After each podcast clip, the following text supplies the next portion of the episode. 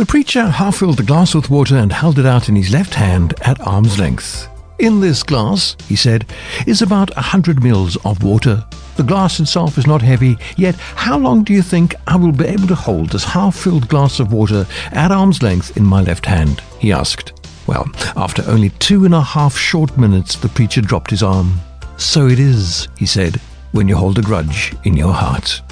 Sadly, many of us harbour offence like this. Unforgiveness has a horrible habit of weighing one down to the point of emotional exhaustion. Perhaps this is why Jesus said, If anyone slaps you on the right cheek, turn to him the other also. If your arm is becoming weary as you hold on to that offence, lay it down. Cast your cares on the Lord because he cares for you. God Tracking is laying it all down. I'm Dudley Anderson. Email me, dudley at surereality.net.